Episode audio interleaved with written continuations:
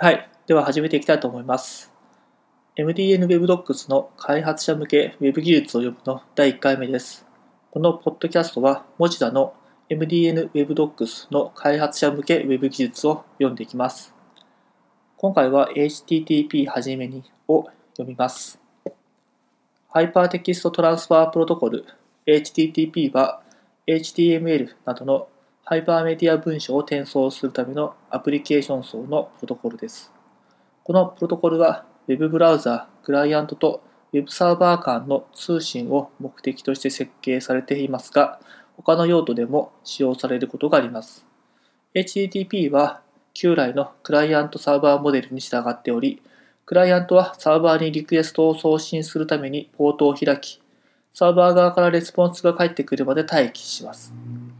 HTTP はいわゆるステートレスプロトコルであり、つまりサーバーは2つのリクエスト間で何もデータを保持しません。